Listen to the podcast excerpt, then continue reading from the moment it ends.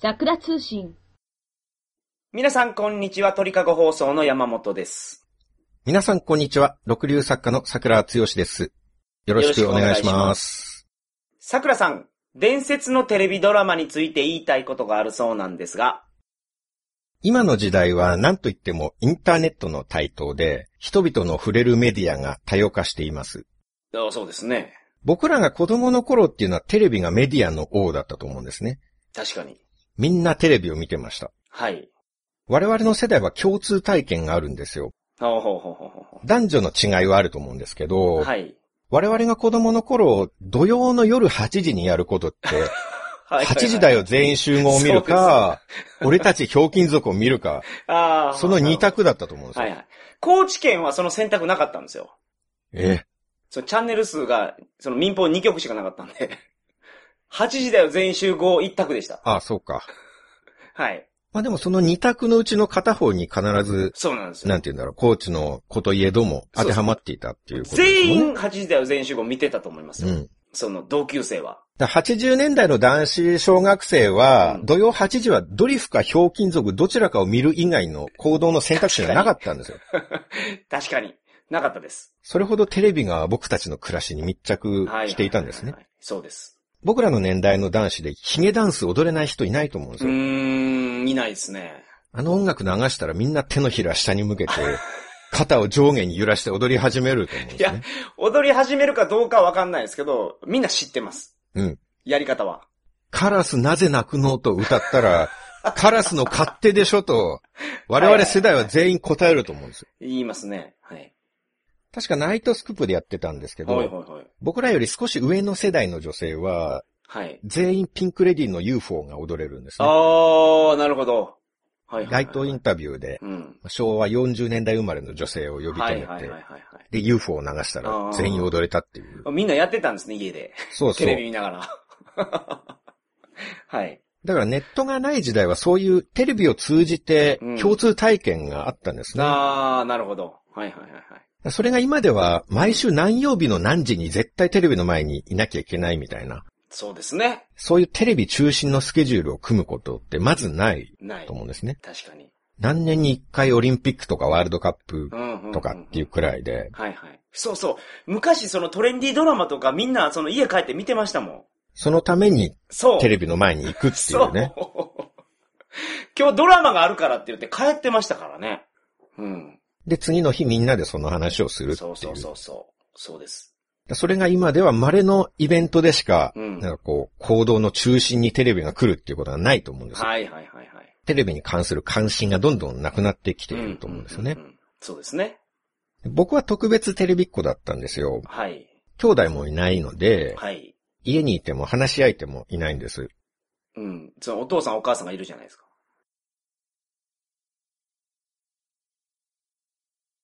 あれもしもーし。無垢ならいましたけどね。あ、ムク。 あ、犬ですね。はい。 はいはいはい。じゃあ、ムクちゃんはね、でも話したとしても、返しがちょっと的確じゃないかまあそうですね。あんまりおしゃべりっていう感じではなら。い。で、まあまあそうですよね。はい。まあ学校でもネクラで社交性がないんで、孤立したり、仲間外れにされたり で、なるほど。で、放課後一緒に遊んでくれる人もいないん ですね。寂しいな、それは。寂しい。まあ、はい。 こんな奴と一緒にいたって楽しくないですからね。いやいや、そんなことないと思いますよ。だから高校の時、学校が3時に終わったら、はい一人で自転車でダッシュで帰って、はい。自分の部屋で夕方の金八先生を見るのが、毎日の日課でしたねおー。金八。高校の時に再放送やってたんですね。はい。はい。ドラマの世界に没頭すれば、その間は現実の学校で友達がいないこととか、はい。まあ、特に1年を通じてうん女子のクラスメートには一言も話してもらえなかったこととか、そういう辛いことを忘れられるんですね。あ、金八の包容力で。うん。まあ、ドラマの中には、みんなが仲が良いっていう理想のクラスがあって、はい。自分もその一員になったような気う分にん、なるほど。なれますからね。はい。空想の中だけでもクラスのメンバーっていうものに僕もなれるんですよ。 寂しいな、それでも。現実では絶対に得られないやいやいやいや楽しい学校生活っていうのがそこにはあったんです。あ、そうですか。うん。はい。僕なんて生まれてこなきゃよかったいなやといやかい、や、何を言って テるレんでビを見てる間だけは、そういうことを考えないで済むんです すかなるほね。どね。はいはいはいはい。まあ、僕はそうやって人よりたくさんテレビを見てはい。きて、だからだんだんメディアが多様化して、うん。人々がテレビから離れていくの寂しい気持ちで見ていましあた。ー、そうなんですか。はうい。んでも、ここから皆さんちょっと知らない話だと思うんですけど、はい。実はテレビを作る側の人たちも、インターネットの台頭を指を加えて見ていたわけじゃないんです。うん。彼らは彼らとして、巨大な敵に対抗するために、はい必死にはい頑張っていたんですね。ほうほうほう、なるほど。視聴者がネットに流出するのを食い止めるために、うん。作り手側はある時期、今までになかったような革命的、画期的な番組を次々に作っていたんです。はいはいはいはいはいはい。それを僕は知ってるんです。おー、なるほど。ところが、その頃のことってあんまり世間には知られていないんですね。はい。まあ、山本さんも今テレビって地デジで見てますよね。見てます。はい。 2011年にアナログ放送がもうすぐ終了するよって言われて、はい。で、みんな地デジのテレビに変えたんですよ。買いましたね。はい。で、結果アナログ放送は見なくなっちゃったんですね、みんな。そうですね。はい。で、その僕が今回紹介したいと思っている画期的な番組たちは、はい。アナログ放送限定だったんです。 えその待ってください。地デジに切り替わった後にですかそうです。あ、あ、あ、そうなんや。はい。だからそれが放送されていた時はもう、人々はみんな地デジに切り替えて、はい。地デジしか見てなかったんですよ。うん。もう見れなくなってると、アナログ放送は。うん。テレビが変わったから。で昔ながらのテレビ使い続けてた人は見れたんや。まあそういうことですね。はいはいはいはい。まあ以前話したドラゴンキングダムっていうゲームと同じですけれども。それと同じって言っちゃっていいんですかあ、同じっていうのこの段は、階で。 あれですよ。あんまり世間に知られていなかった理由ですよ。ああ、そういうことね。 ああれれもみんながスーパーファミコンにあそうかそうか移行した後で、ああ、ファミコンにひっそり発売されたソフトでしたから、ああ、なるほど。みんな気づけなかったんですよ。ああ、まあまあ、そうでしたね。はいはい。同じように今日紹介する番組ああ、も、なるほど。みんなが地デジに移行後にはい。アナログで放送された番組でしたから、はい。もう全くと言っていいほど知られていやなまいんあ、でそうすですけ。ねど。桜さんはどどうやって知ったんですかその番組を。で僕はアナログを見ていたからですよえ、。見続けてたんですはい。えそれって、じゃあシームレスに始まってるんですかあの、地上デジタルに切り替わりますから、もう、すぐに翌日から、なんですか、その、番組やってたんですかそのアナログでも。え いや。みんな前もって書いたじゃないですか。地デジ。移行期間ってあったと思うんですよ。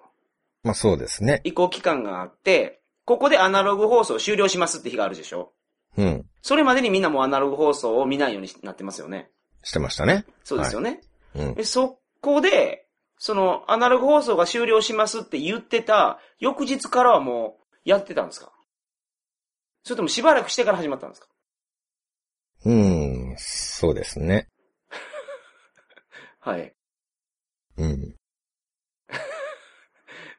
ジェジェジェ どういうこと ちょっと何その、考えてなかったってことですかそこ。まあまあ、あのーそうですね。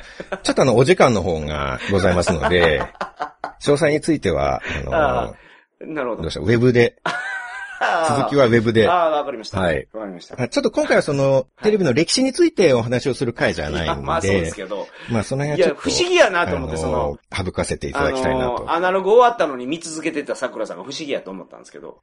まあ、なんかのきっかけで見つけたということですね。きっかけというよりは、うん。気持ちの問題おー、なるほど。なんかそんな白状な気持ちには僕はなれないんですよ。あー、そうなんですかそういう。まあ皆さん、山本さんもそうだと思いますけど、はい。 2011年くらいっていうのは、その各局の女子アナが集まって、うんなんか、皆さんもうすぐ地デジが始まりますはいよとはいか、はいはいは。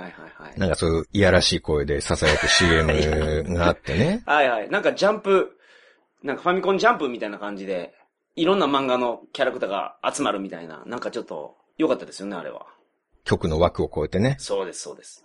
あの女子アナの CM とかを見て、スケベ心でうん地デジに切り替えたと思うんですよ。あ、みんなそうなんですかおじさんたちはね、みんあなー、。なるほど。うんで、それからはもうアナログを帰り見てないんです、みんな。そうです。なんかそこに山本さんとかの生き方が出てるなって思って、山本さんのところって、ほとんどの人そうですよ。うん。まあ残念ながら今の日本人っていうのは、 そういう感じになってしまってるんですけど、なんかそあーなるほどの、異性に対する態度みたいなものがそのままテレビにも出てるなっていうか、それまでずーっとアナログと一緒に暮らしてきたのに、はい。長い間うね。ん、うん。ちょっと古くなってきたら簡単に若くて綺麗な方に乗り換えて、で、古い方はもうポイ捨てして見向きもしないっていう、 いや、そういうことなんですかね。白状だなと。ああ、はは若くて綺麗なのが好きなのはしょうがないですけど、はい。 やっぱ昔の穴にも、昔のい穴や、穴、いや、アナ ログ、アナログにも、昔のアナログにもね、今までありがとうと、あそういう思いやりをかけてあげるのはいはがいはい人の心じゃないかあ。うと。ん。サカさん、そう皆さん女性のこと穴って呼ぶときあるんですね。アナログっ ていう、ア女性のこと。アナログ穴やと思ってる。ナログちょっと噛んじゃいましたけどね、今。あ、そうか滑舌をなんとかしないとなっていうのは思ってな。るんなるですほけど、ど。はいはいはい。うん。だからそれを、皆さん、地デジが始まりますよって、その CM で新しい穴に誘われてね。 あ穴また穴あ、っじてゃ言いましたけど。あ、あの、新しい女子アナ、女子アナのあ女方子にアナか誘われああ、そうて、かそう。あそれは穴でいいです。穴でもう。すぐそっちに行くっていう。はいはいはいはい。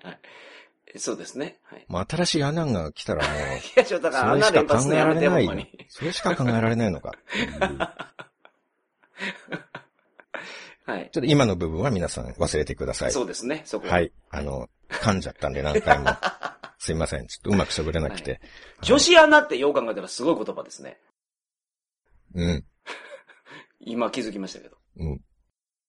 だから何が言いたいかという と、だからそれが、僕は違ったんですよ。ああ、なるほど。世間が地デジに乗り換えても、うん。一人ぼっちだった僕と空想の中でクラスメートになってくれたはいはい。アナログ放送を見捨てるなんてできないうんうんうんっうんうてん。見続けていたんです。はい。まあ、24時間放送してたわけじゃない。ああですけれどもはいはいはいまあ、作るのがそんなに力かけられないんで、まあそうでしょうね。見てる人も、桜さんぐらいのもんでしょうから。僕ぐらいだと思いますよ。本当に見てた人なんて。でもたまにそのアナログ用のチャレンジングな番組表が組まれて、はい。決まった時間に放送してたんです。だかほうほうほうほらそこで僕は、今回そんな地上デジタルへの転換後もひっそりと放映されていたううん。画期的なアナログ番組たちについてはいご。紹介をしたいんです。はい、お願いします。でテレビ番組だからジャンルたくさんあるんですけど、はい。今回は特にドラマ部門ということで、ああ、ドラマ好きですもんねお送りしたいと。桜さんは。ドラマ大コー好きでドすコードブルねー。でしたっけすごい好きって。あと、イリュウおよく覚え てますね。はい。僕のトップ2ぐらいに好きあな。あ、そうでしょう。この二つはもうよく言うから。はい。見てないけど、覚えてます。で、ただ今回は刑事ドラマにしようと思ってます。おー、なるほど。ちょっとドラマもジャンルがたくさんあるんで、はいはいはいはい。まあちょっと絞って。うん、で、これも知名度こそないんですけれども、うん。それまでのドラマの良いところと、はい。それまでにはない新しい展開というのをうまくミックスして、おー、なるほど。奇抜な作品が出来上がってきました。はい。あの、南部警察っていう刑事ドラマなんですけど、うん。渡哲也が出てた。え、南部警察っていうドラマなんですかはい。あ、そうか。西部警察か渡哲也が出てたの は。そうでしょそうで渡した。哲也は西部警察の方であー、そうですすからねね。。はい、はい。はい。これ南部警察。南部警察か。はい。い。はい。あの、まあ、こっちは渡哲夫とか。鉄夫はい誰ですか、それ。 渡哲夫ですかはい。ああーと、石原裕二とか、あ、ユージローじゃなくて、石原裕二。ユージですかあ、ユージさん。はい。うん。ああと、舘ひろ子も出てました ね。あ、それ女なんや。それは。それ女性ですよね。そうですね、女性、あ、タチヒロコさん。女優さん、はい、タチ。舘ひろ子。ああ、なるほど。はい。まあ、ちょっと知らないかもしれない。山本さん特に俳優さんとか。一人も知らないですけどうね。ん。モノマネ芸人じゃないですよね、それって。いや、違いますよ。ああ、そうですか。俳。優さんです、俳優さあん。あ、俳優さんですね。はいはい。失礼しました。はいだっ。てギャグ、ギャグドラマじゃないですからね。ああ、なるほど。コメディじゃないと。コメディじゃなはいい。ですから。はいシリアスはな刑事いドラそマ。うそうそうそう。はい。シリアスな刑事ドラマやのに、タチヒロコとか出てくるんですか石原裕二とか。あの人の名あ前そうにか対してそういあうそうでケすねチをつけるみたいなっていうのは、ごめんなさい。そう、人の名前に言ったらいかん。それハラスメントですよ、それ は。ああ、なるほど。何ハラスメントなんですか、これは。眠腹。ああ、ネームハラスメントですか。はい。ああ、それは失礼しました。まあそうですね。さすがハラスメントをさせたら右に出る者はいないという山本さん。それみんな突っ込むと思いますけどね。いろんな見たハラスメントを繰り出してきますね、本当に。ああ、ごめんなさい。すいません。それが、あの、メインの3人ですか南部警察の。まあそうですね。はいははいい。はい。主要キャラクターですうね。ん、なるほど。一話完結で、はい。まあ刑事たちがいろんな難事件を解決していくドラマなんですけど、はい。えっと、まあ、まずちょっと放送時間も画期的で、はい。週1放送なんですけど、はい、毎週日曜日の8時から10時半までなんですね。 2時間半。はい。はいはいはい。朝ですかあ、夜、夜8時から10時あ半。ははなるほど。その時間は僕はもう天才たけしの元気が出るテレビを、あ、昔はね、うんうん見てましたけど。今の8時、イッテ Q とかですか今はね、人気があるのは。今だったはいらはいはねい。。え、で、それやってた頃って、イッテ Q の裏でしょだから。 2011年頃だから、何が放送してたのかはちょっと知らないです。ああ、その南部警察見てたから。 僕、その地デジの番組見れなかったからね。ああ、あ、そういうことですか。うんアナログのテレビしか持ってなかったんです行ねって。9とか言われても、うん、ああ、よくわかんないで1.9すけぐらど、いちょっとイ、ッテ Q ぐらい知ってるでしょ、そら。メロリン9なのは知ってますけどね。懐かし い。行って9はちょっ と、は天才たい。けしの元気が出るテレビですね、それ。あれ、メロリン Q ってあの、山本太郎じゃないですか、それ。そうですね。ああ、そうメや。ロリン9は山本太郎ですね。あ今は政治家になってますけど、ね。はい、消費税廃止に向け て、消費税増税中止に向けて頑張っておりますけれども、はいはいはいはい。太郎ちゃんが、はい。。いろいろネタやってましたよ、メロリン Q 以外にも。犯人身代金要求とか。うん。塩の富士脱臼っていうのもありました しね。ああ、ありましたありました。ありましたありました。まあ、毎週放送のドラマなのに、うん1巻が2時間半もあるっていうところから画期的はい、でそうですね。映画ですもんね。な毎週。ぐらいですはね。いはいはい。まあ、今までの常識を踏襲してるだけじゃ戦えないってことをみんうー、なんなるほど。分かってたんですよ。はいはいはいはい。で特に印象に残ってる回を何話か紹介していきたいと思うんですけど、はい、まず、自殺か他殺かっていうタイトルの回があったんです。なるほど。まあこのタイトルというのはサブタイトルなんですけど、はい。本編が始まる前に出てくるタイトル。あ、だから南部警察。そう、南部警察のそのサブタイトル、ああ、自殺か他殺か。自殺か他殺かだったんですけど、まあ、冒頭で通報が入るんですね。はい。はい。川崎のマンションの下の植え込みで人が倒れてると。なるほど。で、駆けつけてみると、うんも。う死んでて、はい。で、検視の結果、全身を強く打ったことによるうん。脳挫傷、内臓破裂っていおう。ー。で死亡推定時刻が夜12時とかで、はい。これは飛び降りなんじゃないかうんって。いうことで調べたら、マンションの屋上にはい。揃って置かれた靴とう、んうんうん、なるほど。あとパソコンで書かれた遺書が残されてパソたコんンです。で、うん。パソコンで書かれたっていうのはどういう状態だったんですかタイピングされされているああ、そういうこと。あプリントアウトさ遺れて。書が、そうですす。はい。ははまあ、ただ短いんですよ。ははい。もう生きるのに疲れました。ああ今までお世話になりましたぐらいで。なるほど。だから自筆じゃないと。そうですね。はいはいはい。で、その人はマンションの住人でもあったんです。おおなるほど。で、最初はこれは単なる飛び降り自殺だろうっていうことで、うんうん処理されそうになったんですけど、はい。そこで一人の刑事がなんかおかしいっっていうことに気づくんですね。はい。デニム刑事っていうあ刑事がジいーたパんでンす、けど、ジーパンじゃなくて。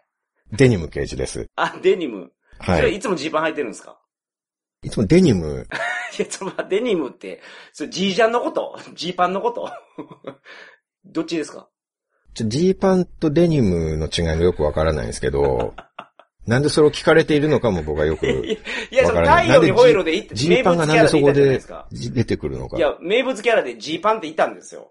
ご存知ないですうん、あー、あの、松田優作ですそかう、そうですよ。うん、すごい名物キャラなんですよ。いましたね。いいたでしょうんそれ、やっぱ、それが気になるじゃないですか、やっぱ。デニムって言われると。うん、まあ、似てるっちゅうあれりゃ似てますけ どね、そう。言われてみればっていう感じですね。ああ、そうですか。うん。あ、全然違和感なく見てたんですかあ、デニムやな、こいつはっていう。まあ、呼び名ですからね。ああ、なるほど。うはいん。はい、ああ、そうか。あすいません。ちょっと僕だけ、ちょっと過敏に反応してるだけかな。はい。ああ、すいません。デニムが。 デニム何したんでしたっけ他殺かって言ったんでしたっけ何かおかしいっていうこあ、と何かおかしいにっ気て言づったくんのですはいね。すいません。ちょっとデニムが衝撃的すぎて飛んでしまいました。本当に端々にケチつけてくるタイプです ね。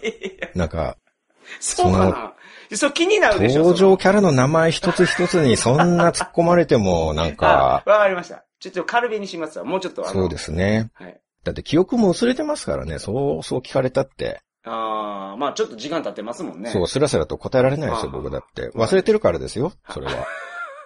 記憶に。にないっていうことで答え られないことはあります、僕だってけ。どね、見た目ぐらいすっと思い出せるでしょ。デニムっていう名前やんだから、上がデニムなんか下がデニムなんかとか、うん。それぐらいわかるでしょ、そら。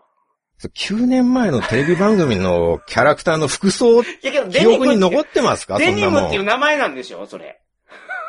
名前は覚えてるけどまあわかさ。りました。ごめんなさい。そうですね。だってジーパンレカ、ジーパン刑事の服装もだってパッと出てこないですもん、それジ言ーわれパたンらでしょ、そら。ジーパンだったんですかジーパン刑ジ事ーは。パンと思いますけど。思いますのレベルじゃないですか。覚えてないじゃないですか、結局。確か。に。そう言われてみればそう。服装なんて覚えてないんですって。おーでもジーパンやと思うけどな。本当に。ジーパンっていう名前なんやから。はい。まあまあ、そうですね。いや確かに。それ僕も覚えてないわ。うん。ジーパンが何着てたか覚えてないですよねはい。そうな。じゃあデニム、まあ何着てたかいいですわ。こ、ここまでの流れは覚えてますかはい、わ、ちゃんとわかそれは覚えてます。はい。じゃあ、続きですけおど、願いします。はい。飛び降り自殺で処理されそうになったんですよ。まあ、衣装もあるし、はいはいはいはい。靴も揃えられてたから、うん、うん、うん。ただ、あの、被害者の部屋を捜索してたら、はい。突然テレビの録画が始まったんですよ。おー、な予約録画が。はい。はいはいはい。一人暮らしだったんですけど、うんうんうんうんデニム刑事が部屋を調べてったら、はい。 DVD デッキが突然動き始めて、うん番組の録画を始めたんですよ。はいはいはい。あれ、おかしいぞ。これから死のうとする人間がう、ん。二日後のテレビ番組を録画するだろうか。うん。で、そこで、被害者の仕事を詳しく調べてみると、はい。弁護士だったんですね。あ、弁護士さんですか。はい。最近暴力団を相手にして裁判で戦ってる。おていうおーなんか暴力団の資金源となっているクラブがあったんですって。で、近隣住民の方が立ち退きはい。ということで集団訴訟、立ち退き要請の集団訴訟を起こして、はい。で、その亡くなった人が担当弁護士として、あこう山本に立って、まあ相手側の度重なる脅しにも屈せず、毅。然と戦ってたんですよ。うんはいはいはいはい。で、デニム刑事が、これはもしかして飛び降り自殺に見せかけた殺しなんじゃないか。うん、うん、うんうん。でもそこから南部警察が総力を挙げて、被害者の周辺を調べ始めるんですね。おー、なるほど。で、そうすると新たな事実がいろいろ明らかになってきて、はいはいはいはい。その弁護士は暴力団相手に毅然とした態度で戦ってて、もうあまりにもストレスが溜まるから、ストレス。ス解消のためにキャバクラに通いまくってたそうなんですね。おー まあそういう方もいらっしゃいますよね。ストレス解消のためにね。あなるほど。はい。デリバリータイプの風俗とかも利用してたらしいんですよ。それな、 それなんでわかったんですか あの、証言してくれる女の子あがいーなるてほ、どあー、なるほど。あこの人、相手しましたよって。あ、印象が強い客だったから、たまたま覚えてたらしいんですよ。ほうほう、なるうほんど。なんかすごい、好みが厳しいらしくて、はい、部屋に来た子が少しでも気に入らな いと、意義あり意義ありって言って、はいはいはい。で、追い返してたらしいんで すね。嫌な客ですね。うん。だから、記憶に残ってたんですよ、すごく。ああ。女の子たなちが。るほど。はいはいはいはい。でまあ、そんな、こんなで、7000万円ぐらい借金を抱えてたらしくて、弁護士さんが。はい。ちょめちゃめちゃ風俗行ってるじゃないですか、それ。職業柄、なお金も借りれたんでしょうね。ああ、なるほたどく。さん信用があるからね。ああ、そうですよね。で、まあ、周りの住人に聞くと借金の取り立ても毎日のように来てたらしいんあであ、すね。ほうほうほうほで、その後、マンションの屋上に監視カメラがあることが分かっう。て、で、それを管理会社を通して調べてみたら、うん。はい。死亡推定時刻に被害者が一人で屋上に上がって、うん。で、靴脱いで飛び降りる姿がしっかり映ってたんですよ。おおなるほど。ああ、やっぱり自殺じゃんってういう。ん。一応デニム刑事うは、ん。でも死のうとする人間が、うん。テレビの録画なんかしますかってうん。う。いうん反論したんですけうん。ど、なるほど。まあちょっとあの、設定を調べてみたら、はい。なんか、テレビの機能で好きなタレントさんとかを設定しておくああ、と、なるほど、なるほど。番組表にその人の名前があったら何でも番はい組録画してくれるっていう機能があはいはっいはいはいてあり、まますあねそれを解除をし忘れてただけらしいんですようん。。うん。うんで、まあ各方面から検証した結果、はい。明らかに自殺であると、うん。なるほど。借金苦からの自殺だというはい。真実が分かって、はい。捜査が終わりました。はい。で、エンディングに。え、それ2時間半でやるんですか それ2時間半でやって、自殺やったっていう結論で終わるんですかあのー、冒頭3分で人が死ぬでしょで、はい。自殺か他殺かってなった時に、はいまあ、まさか自殺とは思わないんですよ。そうですよね。他殺でしょうね。刑事ドラマなんですから。うん。はい。僕らはもう見てて、うんこれ自殺だったら2時間半持たないじゃんってそう思ってましたよ。そうですよね。うんでその裏を書いてきて、ああ、なるほど。で、本当に自殺でうん。 1時間半で終わったんですよ。あ、1時間半で終わったんですかはい。うん。 2時間半持たないじゃんって思ってたら、やっぱり 放送時間持たなかったんです。はいはいはいはい。 9時半に終わったんですよう。ん。その後はまあ、残り1時間はい。ありますから、はすごいテロップが出てきて、はい。南部警察が予定より1時間早く終了しましたので、はい。ここからは草野球チンプレー、好プレーをお送りし ます。え、草野球なんですかほんで。そうですね。プロ野球じゃなくて。はい。あ あ、その、草野球のチンプレーってしょっちゅう出ると思うんですけど、それ見ておもろいのかなまあだから、臨時放送として、あーそのなんかあった時のためにっていうことで、 なんて言うんだろう、キープしておくっていうあーか、ストックしておく放なるほ送どじゃないですか。はいはいはい。だからいつ放送になるかわからないっていうことで、全然予算避けなかったんですよ。はい。 うん、なるほど。だから、まあお金のかからないうん。草野球のチンプレー集になったんですけど、あまあこういうとこ含めても画期的だとあ、思うんですそよ、りゃね。ね、そりゃすごい画期的ですね。はい。面白くはなかったです、全然。草野球のチンプレーはね。はい。下手くそのだけですもんね、ただ。そうですね。草野球なんですから。全然知らない人のトンネルシーン とか、チンソウ類の大失敗映像とか見せられてもまあまあ、それ普通にサラリーマンがね、あの、日曜日うんやってる野球ですから、それは。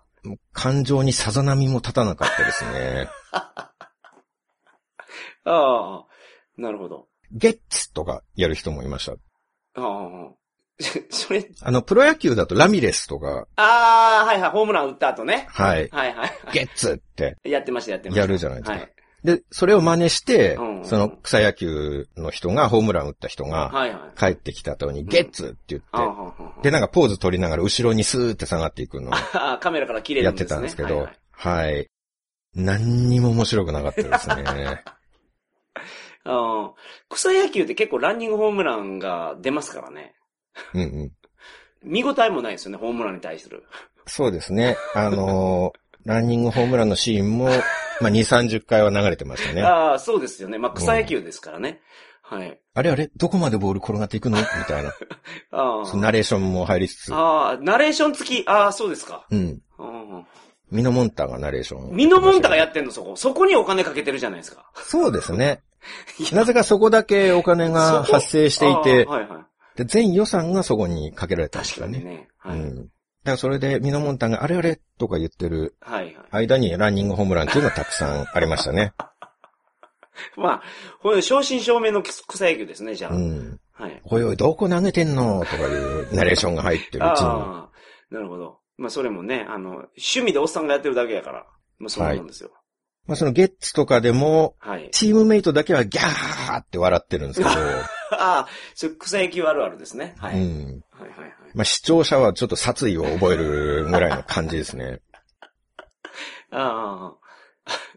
でもその桜さんそれ見たいわけじゃなかったけど、やっぱ南部警察が好きやから、そうですね。それゆえに見てたんですね、つまりは。まあ新鮮な感じは多少はありましたしはいね。はいはい。たまには思考の変わってこういうのもいいなって思って見てたんですけど、なるほど。まあ何も面白くなかったってんいう。まあそりゃそうでしょう。うん。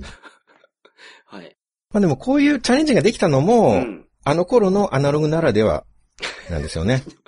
あの頃のアナログならでは。ああ、なるほど、うんお。アナログが終わってる時代のアナログな らではってことですね。はい。あそうです。あ、はい。ほとんど誰も見てなかったからできたうこと。んまあそうですね今やったら炎上ですよ。ここんな、そうですこよのね。草野球チンプレイ。はい。月空の時間に荒垣結衣ちゃん主演のドラマ半分でうん。途中で終わらせて草野球チンプレイ、いやまあコねープレイ流れたら大炎上するとい思いや、ますそよりゃ。そうです。で、南部警察に戻りますけどね。はい。容疑者の母っていうタイトルの回がああ、なるほあど。って、はいはいこれも冒頭で通報があって、はい。はい。川崎で人が死んでるっていう川崎、 そう川崎の話なんですか、その、南部警察は。南部警察は川崎あ、川の、崎の話なんや。あーなんか南の方にありますなるね。ほどはいはいはい。はい。あ、南部ってその、関東の南部ってことなんですかかなどう かなどっちだろうちょっと考えてみて、そ の辺は。あ、わかこりまれしは宿題です、宿た。あー、題。わかりました。はい。あー、そうか。はい。で、まあ、刑事が駆けつけてみると、はい。繁華街の裏道で男が背中を刺されて死んでたんです。うーん。で、身元はすぐ判明して、はい。なんか半グレ集団とつるんで、いろいろ悪さしてるようなチンピラ崩れ。ああ。だったんですねなるほど。はい。もうこれは確実に殺人事件なんですよう。ん。背中刺されてますもんね。そうです。い。はい。で捜査本部が設置されて、はい。捜査が始まったんですね。はい。ところうが、ん。その日のうちに自首してきた人がいるんですよ。はい。でそれが65歳の初老の女性なんですね。うん、うん、うん、うん。はい、はい昨日の川崎の事件で、はい、はい。男を殺したのは私ですってうん。言って、南部警察に自首してきたんでうす。ん。まあ、正確には出頭ですけどね、それは。出頭って言うんですね、それは。はい、はい、はい。でも、うん。そこで捜査本部の刑事たちが疑問に思うんですね。はい、はい、はい。こんな非力な女性が、うん。チンピラ崩れの男を殺せるだろうかっ確かにてね。いう、この自首には何か、あ、出頭か。まあ、自主でいいんですけどね。ちょっとはい刑事ドラマ自自主って言ってるから。はい。はいはい。自主こので。自首には何か裏があるんじゃないかっはい、はい、はい。はいていううん。疑念が出てくる。で僕もやっぱり思いました。はい、はい、はい、まだ8時20分だったんです。 はい。始まって20分ですもんね。はい。はい。これって多分、息子とか誰かをかばってるんじゃないなか。るほど。真犯人をかばうために、なるほど。このお母さんが自首してきたんじゃは、ないいか。はい、はい、はい。てで、そこで南部警察が総力を挙げて調べた結果、はい。案外、その女性が本当に犯人だったんです。ああ、調べ尽くしたら。はい。あこれもたまたま防犯カメラに映ってたんですけどね。あはい。繁華街だからたくさんカメラがあって、うん。もう犯行の瞬間がきっちり映ってたんです。それ、総力上げて調べなくてもすぐわかりませんうん。うーん。 いやー、お茶がうまいんなかすすってますけど あ、お茶ですか。うん。 なんか新しいお茶買ってみたら、ちょっとすごい、うあん、僕好きあだな、これ。静岡出身ですから、お茶には、うん。はい。厳しいですか。桜さん。そううです。お茶にはちょっとうるさいんですよなねる。ほどね。何か。いやいや、いや、なんもないです。 いや、お茶美味しくてよかったなと思って。あ、そうですかあ、よかった。喜んでもら えて。はい。いや、よかったら今度お渡ししますよ。いやあいくつかありがとうございます。いや、はいその、いや、その南部警察の話なんですけど。あ、そうだ。南部警察そうそうそうの話ですね。そそうのですカメラに犯行のしあはい瞬なる間ほどが、犯行の瞬間が映ってたとはいいはいはいうはい。ことで、はい。うん。まあ、総力を挙げて調べた結いや果、はい。あこんなところにカメラがあるじゃないかって いう、それ、すいません、あの本、当に、前の自殺の話も、全く同じ展開じゃなかったでしたっけなんかあの、カメラが見つかって、それ見たらうんわカメラかったみたいな。うん。まあ、今そういう時代なんですね、やっぱり。防犯カメラのおかげで、ああ、なるほど。あの、結構簡単に捜査が進むっていう傾向はありますね。なるほうど。ん。それもやっぱ今回防犯カメラが、そうですね。もうバッチリ流れが映っ てて、ああ、なるほど。女性がね、スーパーで買い物して、はい、自転車で帰る途中だったんですね。はい。で、繁華街を通った時うに、ん。そのチンピラの男と買い物袋が当たった当たらないで口論にはい。なって、なんかカレールの箱の角が当たったとかで、おうすごい男が怒ったんまあ、ですそれよ。男が、なんかそんなことで怒ることないのにな。はいはいはい。なるほど。まあ、ちょっとね、うん。あの、素行に問題があるはいはい、はい。やつですからね。はい。で、あ、ごめんなさいね。うん。あの、おばあちゃんだから自転車こぐのもヨレヨレしちゃって、はい。当たっちゃったのはい。許してねって、はい。で、しっかり謝ったら、うん。まあさすがにチンピラもうん。自分のお母さんとか思い出したんでしょうね。はい。まあいいよ。うんこの辺物騒だから気をつけないおばちゃんって言っはいて、はいはいはい。言って、うん。男が立ち去ろうと後ろを向いた瞬間包丁でグサー ちょって、思いっきり背中からおばちゃんやばいですねそのがお母さんが刺したんですおよ。ばちゃん、おばちゃんめちゃめちゃやばいですね、それ。うんまあ、すごいですよね、そういうことができる。相手を油断させといて。あ。はいはいはいはい。確かに。まあやばい。うん。やばいってまあそれは、殺人事件を起こすようなおばちゃんですから、まあやばいですよ、まあそそれらそうではす。けど。うんうん。真正面から戦っても勝てないっていうことはよくわかってるっはいはいはいはい。ていうことですよね。あー。なるほうど。んまあ、何しろ事件はスピード解決そうですしよまね。した、はい。うん。その日に犯人が自首してきたわけですから。はい。ですぐ捜査本部が解散してう、ん。エンディングになりまして。はい。そこから残り1時間45分、あ草野球、チンプレー、好プレーが。 あ、また草野球なんですか。そうですね。ああ、なるほど。まだ8時45分いでやしたーか、確からに。この前と同じうん。チンプレーでしたけどね。ああ、同じやつ流すんですか、また。い。はい。あーそんなストックなかったから、予備の。あー。番組がだからミノモンタンが、あれ、どこに投げてんのおいおいとかいうナレーションうんで、ランニングホームランに見なたるやつでっすてね、い。そうれも。はい。そこでも見るのやめなかったんですね。また来週も見ようと。うん。うんうんうん。まあ、それはまあ、信頼関係。あるんすか その南部警察に対する信頼関係ですかうん。うん。次こそはっていう。ああ、なるほどね。脚本もいろんな人が入れ替わり、立ち替わりで書いてたから、ああ、テレビドラマってそういうもんですかまあ、特にこういう刑事ものとうんうかんう、ん時代劇もそうですけど、はい。一人で全部は書かないんです。はいはいはい。だから違う脚本の人になったら、もっと面白い回ながるっほどていうのは、危ないデカでもそうでしたね。ああ、ほうほうほうほうまあ、だ今回は、あの、まあ、同じ脚本家なんでしょうね、多分。かなあうん。川崎やし。いや、それは警察が川崎だったんですけど、川崎は毎回川崎か。いやいや、監視カメラでね、あの、見つけるところとかも全く一緒じゃないですか。まあそうですねう。んあとはまあこの視聴者の裏を書く展開っああ、ははていうところも。ね、そうですね。その裏も、そのな、がっかりの方に裏を書くっていうところがあれですね。斬新ですね、確かに。そっちみたいな。僕は驚きましたけどね、なんか攻める番組作りしてるなってああ、なるほいう。ど。まあ普通刑事物で始まってすぐ犯人が自首してきたら、うん。まあ誰かの身代わりじゃないですか。はいはいはい。それがセオリーなんですけど、それをうきっちり外してきたっていんう。確かに。視聴者が残り時間も計算して、ああ、いやいやいや展開を読んでることまで見越して裏を書いてくる。なるほど。しかも前回よりも、さらに短くなってますもんね。そうです。はい。さすがに1時間半はやるやろうと思ってたら、うん。今回はなんと45分で終わるという。本当ですよ。 だって冒頭に謝罪テロップ出たんですから、あの前回放送では、あはあはの、は放送最後まで、あははなんだドラマができませんでしたそう終了が早くなってしまって、うんうんうん申し訳ございませんでした。。なてるほど。それが出てのこれですよ。ああ、それは意表つかれますね。うん。予想できた人誰もいなかったと思いまそりゃそすうやよ、ろこれは。いや、それはそうでしょ。本当になんか裏を書かれて、 いや、それけど、普通やったら打ち切りになりますからね、そんなのって。多分。真面目にやれ言うて。うんうん。で、逆に、はい。放送時間内に終わらなかったこともあったんです。ええ今度は。これも確か殺人事件だったと思うんですけど、はい。とにかく手がかりが全然見つからなくて、はい。で、番組終了の時間ですが、放送時間を延長してお送りします。ってテロおー、出てそんなことがあるんですかップ。が。うん。で、そのまそのま、スポーツ中継とかってありますよね。野球だったらね、よくありますよ野ね。球とかサッカーとか。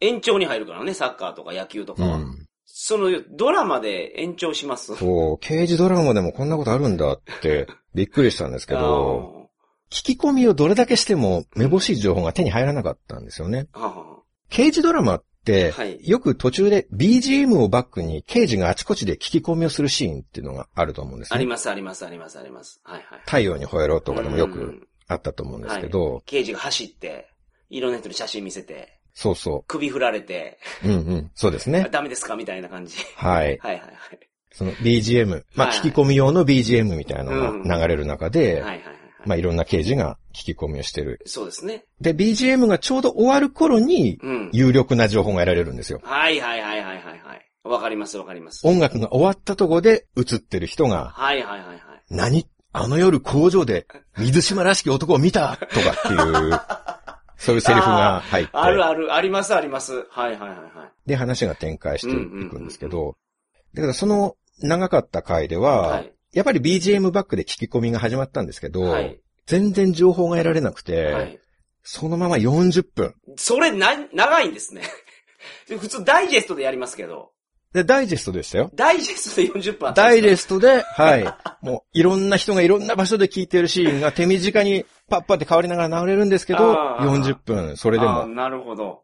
で聞き込み用 BGM が丸一曲流れて、はい。で、ようやくじゃーんって終わった、あ、曲終わったって思ったらもう一回最初から曲が流れ 出して、ああ。いや、続く のかいって。そこは、さすがに桜さんも突っ込んだんですね。また裏書かれたっていう。それけど40分もあったら曲何回リピートしたんですか、それ。 10回ぐらいはやったと思いますけど ね。あーまあ20分ぐらいから寝てましたけどね、さすがに。あー、まあそうですよね。進展ないですもんね、それだって。そうなんですよ。うん。あとまた別の回なんですけど、はいこれはちゃんと放送時間通りに終わったんです。はい。まあ、10回中4回くらいはちゃんとうん。時間通りに終わりますからね。 10回中4回。はい。 ああ、そんなもんですか。はい。結構盛りだくさんな内容で、また川崎で起きた殺人事件なんではすい。けはいはいどはい、容疑者が女性うん。なんですね。うん。でただ、動機とか目撃証言から、こいつが犯人に違いないっていう容疑者は特定したんですけど、はい。本人は否認するんですうよ。ん。私やってません。はいはいはいはい。その時間は私横浜のバーで飲んでましたからっうん。うてん。言うんですね。うん。で、聞き込みしてみると、確かに犯行時刻にその女性がバーで一人で飲んでるのを見たっていうはいはい。証言がいくつも出てきたんですよ。アリバイがあると。そうう。ん。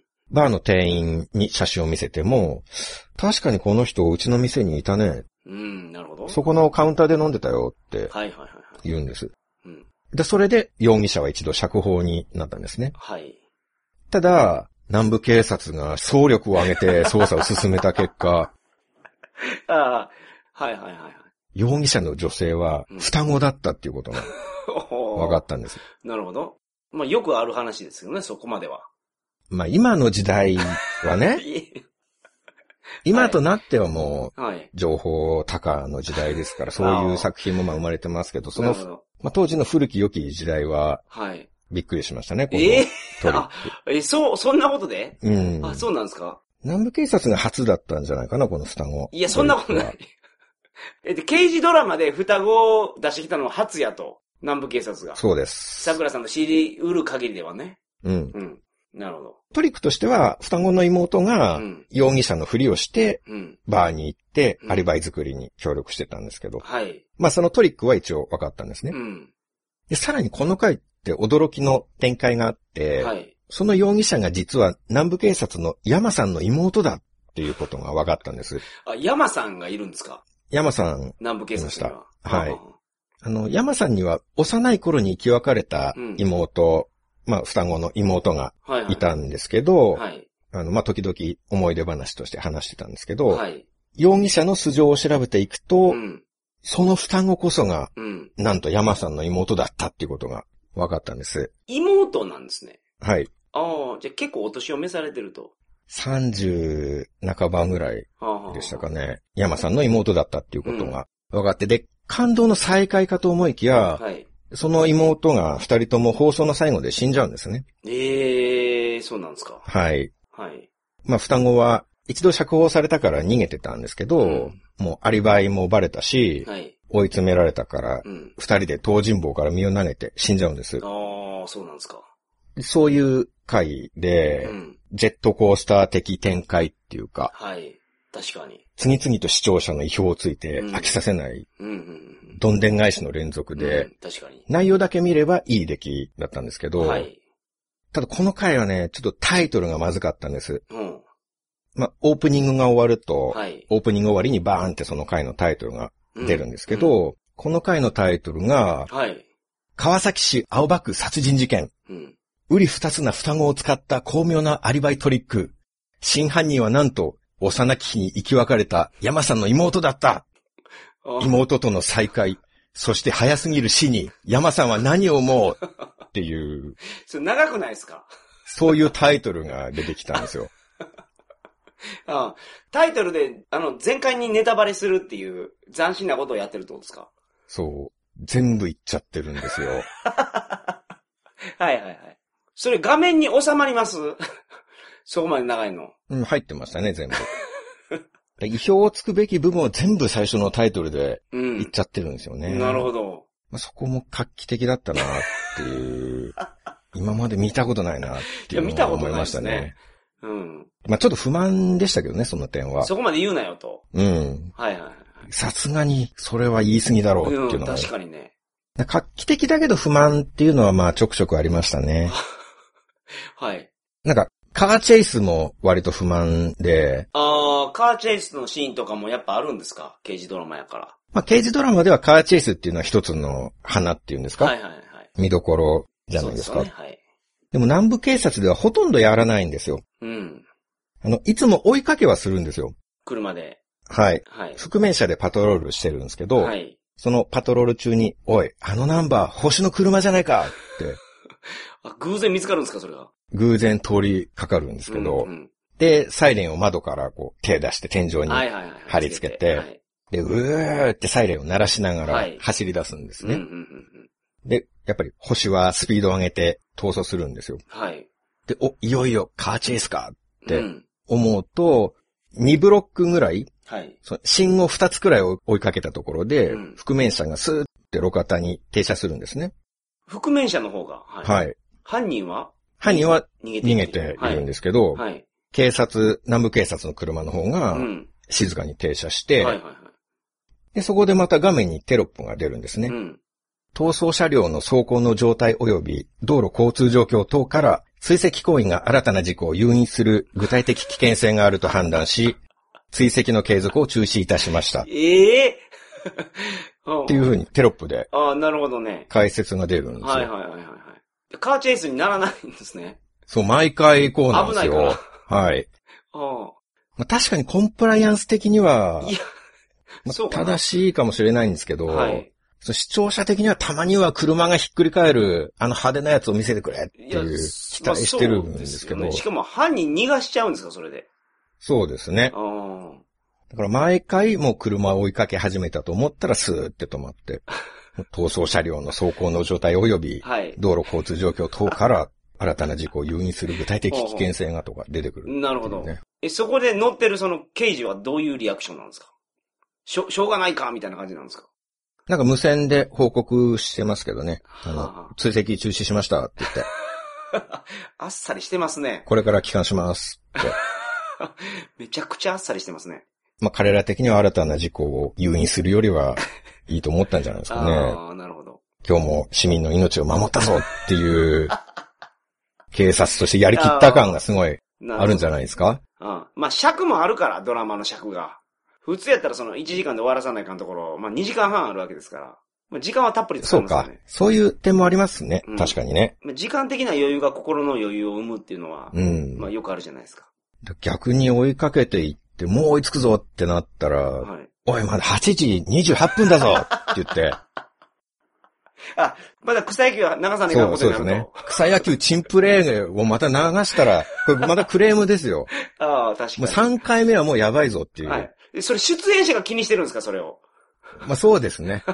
全員で制作してましたから、やっぱチームとして、ああ、なるほど、なるほど。全員がチームとあ してー、ははは確かにね。テレビ界に革命を起こそうってうん言うっんて、うんうん。まだ8時28分だぞっていう、はいはい。なると、そういうのは役者が取れたか計算しながらやってるんですか もう大体20分は取れたな、みたいな。 うん。まあそういう場面もちらほらは見られましたね。ああ、それ言っちゃうんですかしかも、ドラマ中に。まあついつい出ちゃったんじゃないですかね。基本ああは隠してたけど。なるほねはいはいはいはい。うん。やっぱ走って追いかけるシーンとかも、はい。まあ時々腕時計チラチラ見るシーンもやっぱありましたね。ああ、 何分取れたかなって見てるってことですね。そうそはいはい。う。でなんかチラチラ見てうん、時間的に OK だと、うん。もう一人が先回りして捕まえるみたいな感ああ、なるほじど。になはいりましたね。はいはいはい。二人で追いかけてって、うん。なんか時計をチラチラ見ながらこう、はいはいはい。アイコンタクトみたいなの撮ってるんですよね。 おうおうなんか早い時間だともう二人一緒になってずっと追いかけてるんですよ。ああ、 先回りとかせずに。そう、8時台はもうずっと二人 一緒に、なんで二人で追いかけてるのに一緒にいるんだよってちょっと思ったんですけはいはいはど、10時5分とかになるあーなるほと、ど。追跡のシーンでは片方がバーって横道にああ、はははは行っ。て、はい。で、挟み撃ちになするるほどってなりますね。なるほど。まあ、10時台になるとね、もう残りそう時間ですわね。ずかですから。うんはい。もう捕まえないと、うんうんまずいですからね。そりゃっそうです。ていう、まあなんか、はい。本当に見たことがないうん。ドラマでした ね。そうですね。あれは。うん。今回まあ、ピックアップしていただいたやつっていうのは、そその中でも斬新なやつですかそれ毎回こんな感じなんですかまあ一応、南部警察の中でもはい。印象に残ったああ、なるほど。部分をうんうんお話ししましたけはどい、はいはいまあ、やっぱり草野球チンプレー、好プレーになった回は印象に残りました実際ね。そりゃそうでしょうね。すごく。でもびっくりしました。はい。はい。そうびっくりしますもんね。はい。で、今回、まあ、ドラマ編ということで、はい。まあ、本来はドラマを全部紹介するつもりだったんですよ。いろんなジャンル。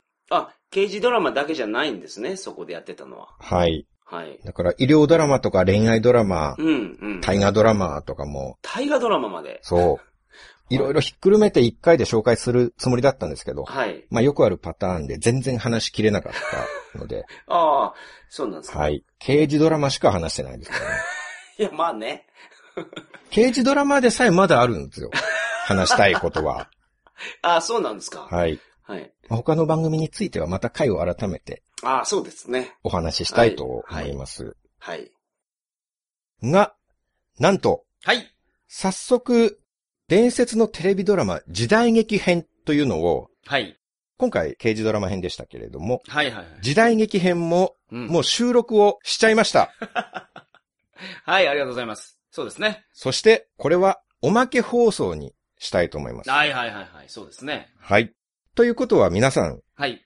すぐに聞けるんです。おおなるほど。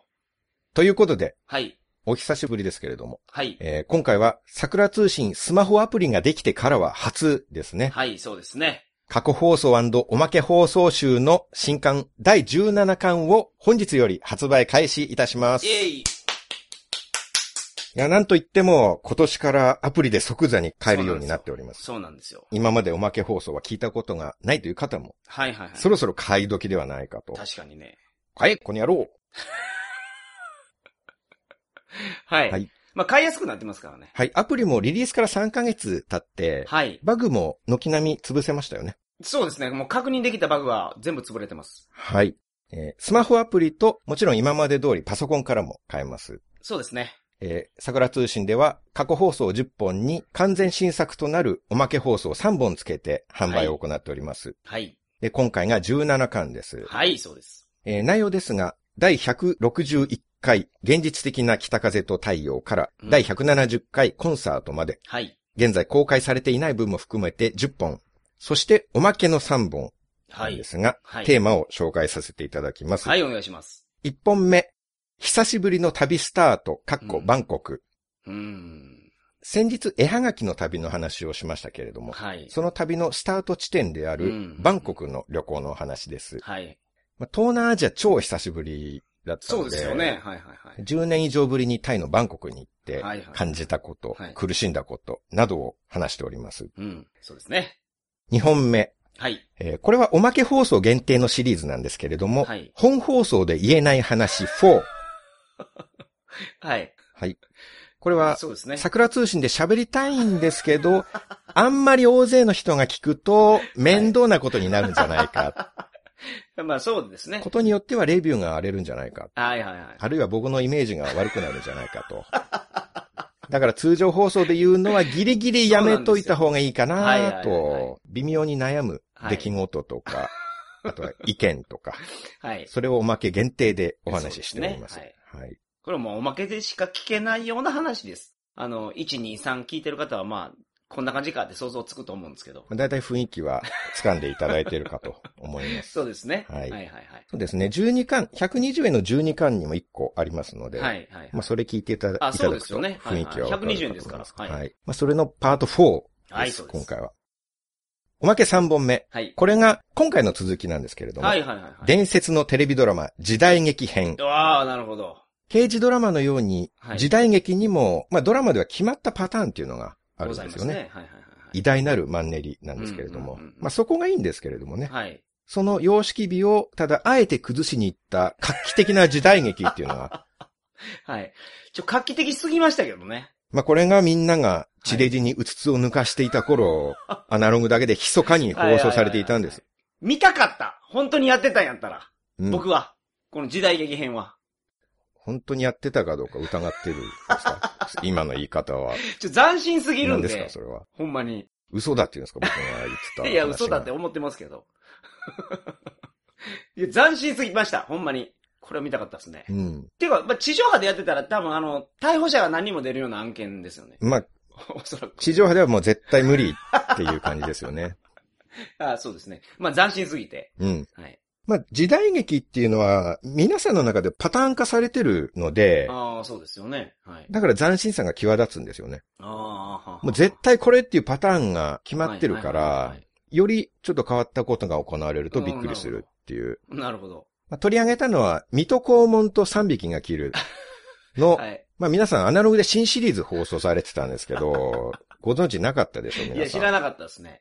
うんほんまに知らなかったです。水戸黄門なんて特に毎回同じ展開だそろううですよと。あれもう時間帯も決まってるんですよ。何分にこれがああーる、何分にこれがある、まで決まってるんですうんうんうかん僕が青竹文を始めて7分ぐらい経つとチャンバラシーンが始まるん ですよ。あの僕これ書くためにはい DVD で水戸黄門レンタルして何話も見たんですよ。ら。はいはいはいはい。で、毎日起きて体操、一連の体操決まってるやつをやってる間はにいはいはいはい見てるんですけどなるほ、ど青竹文の6分か7分目にチャンバラが始まるん ですよ。柔軟とかいろいろやっていって、そ桜さんのその、ルーチンの中で青竹姫、文がう。うんうんうん始まってから7分後にチャンバラが始まると。そう。毎回そうなんですね、だから。チャンバラでね、はいはいは青竹姫を助け出すんだっ ていう、そういうチャンバい。ラバが、レね、てないかと思ったのに。 青竹姫ご無事でしたかっていう、そういう感じで、僕が噛んだところもものすごい厳しいですね。面白い噛み方をするからですよ。なんか意味のつながる噛み方をするんですよ。なんでかわかんないけど。はあ聖母マリオとかね。意味があっいちゃや、うまあまあそういうことはあります意味が出ちゃうんだもん、はいはい噛んで。この収録の前にずっとその時代劇の話してたから、姫来ちゃったんですあそうよ。かもしれないですね。この告知の前に撮ってたんですあよ。そうなんですよこの時代劇そう編なんをで。す。はいはい。はい。まあその3本です。はい。以上3本が今回のおまけはい。でございます。購入方法は今までと同じ高音質版付きの MP3 ファイルをご希望の方は、桜通信公式サイトの販売ページからお願いします。お願いします。スマホアプリで購入したいという方はうん、各スマホのアプリのショップで、桜通信と検索していただければ、はい。公式アプリが出てきますのうでん、うんうんそちらをダウンロードしてそうごなん利です用ください。アプリのはい、この新刊っていうのはどうやって買えばいいっていうか、勝手に出てくるんですか、新刊は。ああ、そうです。あの、基本的には勝手に出てくるんですけど、自動更新されるっていうそう、感じで自すか動更新されるんで、立ち上がったらサーバーにアクセスして自動更新されるんですけど、出てない方は、うん設定画面にある更新の確認っていうところを押してください。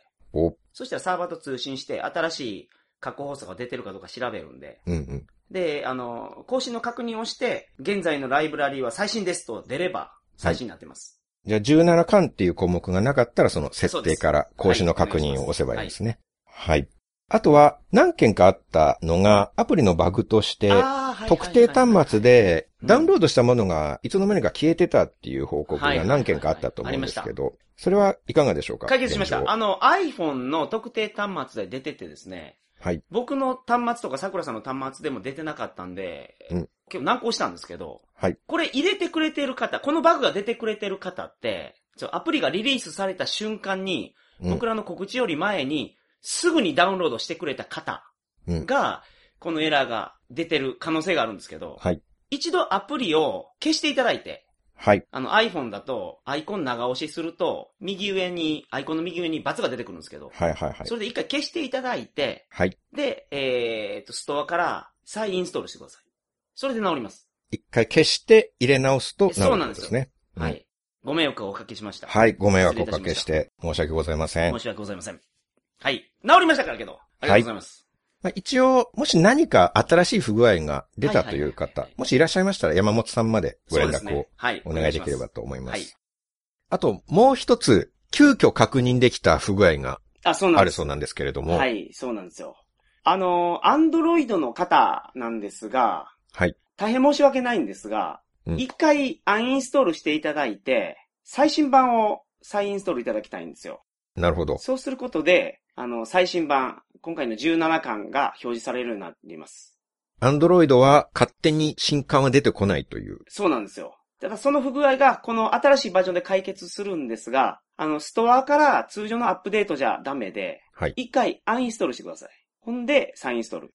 で、これも iPhone と同じなんですけど、もうすでに購入済みのやつは、もう購入済みになってるので、また追加購入は必要ないです。今回だけそれをやれば次の巻からはあ、そうです、そうです。もうそれ確認しました。また再インストールしなくても、もう次からは大丈夫っていうはこい、そとうで。ですすね。はい。はい。失礼いたしました。申し訳ございません。はい。この夏お出かけの際は、移動の時なんかぜひ桜通信の過去放送をいいで聞きながらいいですね。頑張っていただくの はどうでしょ頑張っていただくって何を頑張るんですか移う。動うーんそうですね。。長い移動をそれ、楽しい時間にしていただけ れば。桜さんがあの旅行とか行くとね、そういうことあるかもしれないですけど。うん。日本にいてはそんなに頑張らなくても移動できますからね。頑張らなくても、まあそれ、それでなんかこう、気持ちをはい。切り替えて、ああ、なるほど。フレッシュ、リフレッシュして、また休み明け仕事を頑張っていただきたいなって。ああ、いいですね。お仕事をね。そうですね。最近、どうでしょう吉本の芸人さんで笑えなくなったっていう方、いると思うんですよ。 いや僕もそうなんですよ。ああ。。年末の笑ってはいけないを、うん今までと同じように楽しんで見れるかっていうと、はい。ちょっと自信がないな、うんてなるほど。その分我々クリーンな桜通信の過去放送 でね、吉本の分のお笑いを埋め合わせってないるほうど。か、埋めてみるのはいはいははいいはかがでしょい。う、まあ、どれぐらい埋まるかどうかわからないですけど、その一欲はそうです担ねいたいなと。別に吉本の芸人さんぐらい俺たち面白いんだぞとか、そういう傲慢なこと言ってるわけじゃなくて、はい。少しでもね。はい。少なくとも我々は反社会勢力とのつながりはないですから、はいはいはい。ないです。少なくとも僕はないと自信を持って言えま す。いや、僕もないですよ。僕もないですから。ないですかないです。反社会勢力とのつながりないはですよないですね。ないです。もう今は完全に足を洗っているっていうことでいいですね。はい。そうですね。あの、そうですね。っていうかもう、初めからないですけど、指も全部揃ってます。じゃあ信じていいんですね。信じてください。最初に嘘をつくと本当後からこじれていくんで、はいはいはい。最初から全部本当のことを言った方がはいいですからね。はい大丈夫です。大丈夫ですかないですつながりはないと。ない。はい。桜通信は一切反射勢力とのつながりはございません。はい。安心して、あの、聞いてください。はい。ギャラの配分こそ1級ですけ どね。あ、桜さん9ですか。僕は1しかもらえませんが。 そんなわけないじゃないですか。まあ、ギャラ配分はともかくクリーンなことは間違いないので、僕も騒動に乗っかってギャラの件告発してやろうかと思いましたけどね。まあちょっと思いとどまりましたよ。はい。はい。フまェあイクニュース、ね。そんなわけではい。は、はい。身を滅ぼしますよ。フェイクニュースは。あ、そうでした。はい。嘘、ちっちゃい嘘がね、そうなんです。後々大変なことにはいはいはいはいなっていきますけど、はい。僕でも桜通信で2000本ぐらい嘘ついてると思いますけどね。 後々大変な大いきやーな、まあ、そう、嘘じゃないです。あれ、冗談って言うんですか。冗談は OK ですよね。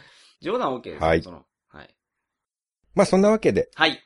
なんとか皆さん、うん。僕らが、よーし、これからも頑張って放送しようと、はいはい。モチベーションを上げるためにも、どうそか、です過去放送集第17巻をはい。よよろしくお願いします。ろしくお願いいたします。皆さん、今回も桜通信を聞いてくださり、ありがとうございました。それでは皆さん、明日も頑張りましょう。提供は鳥かご放送でした。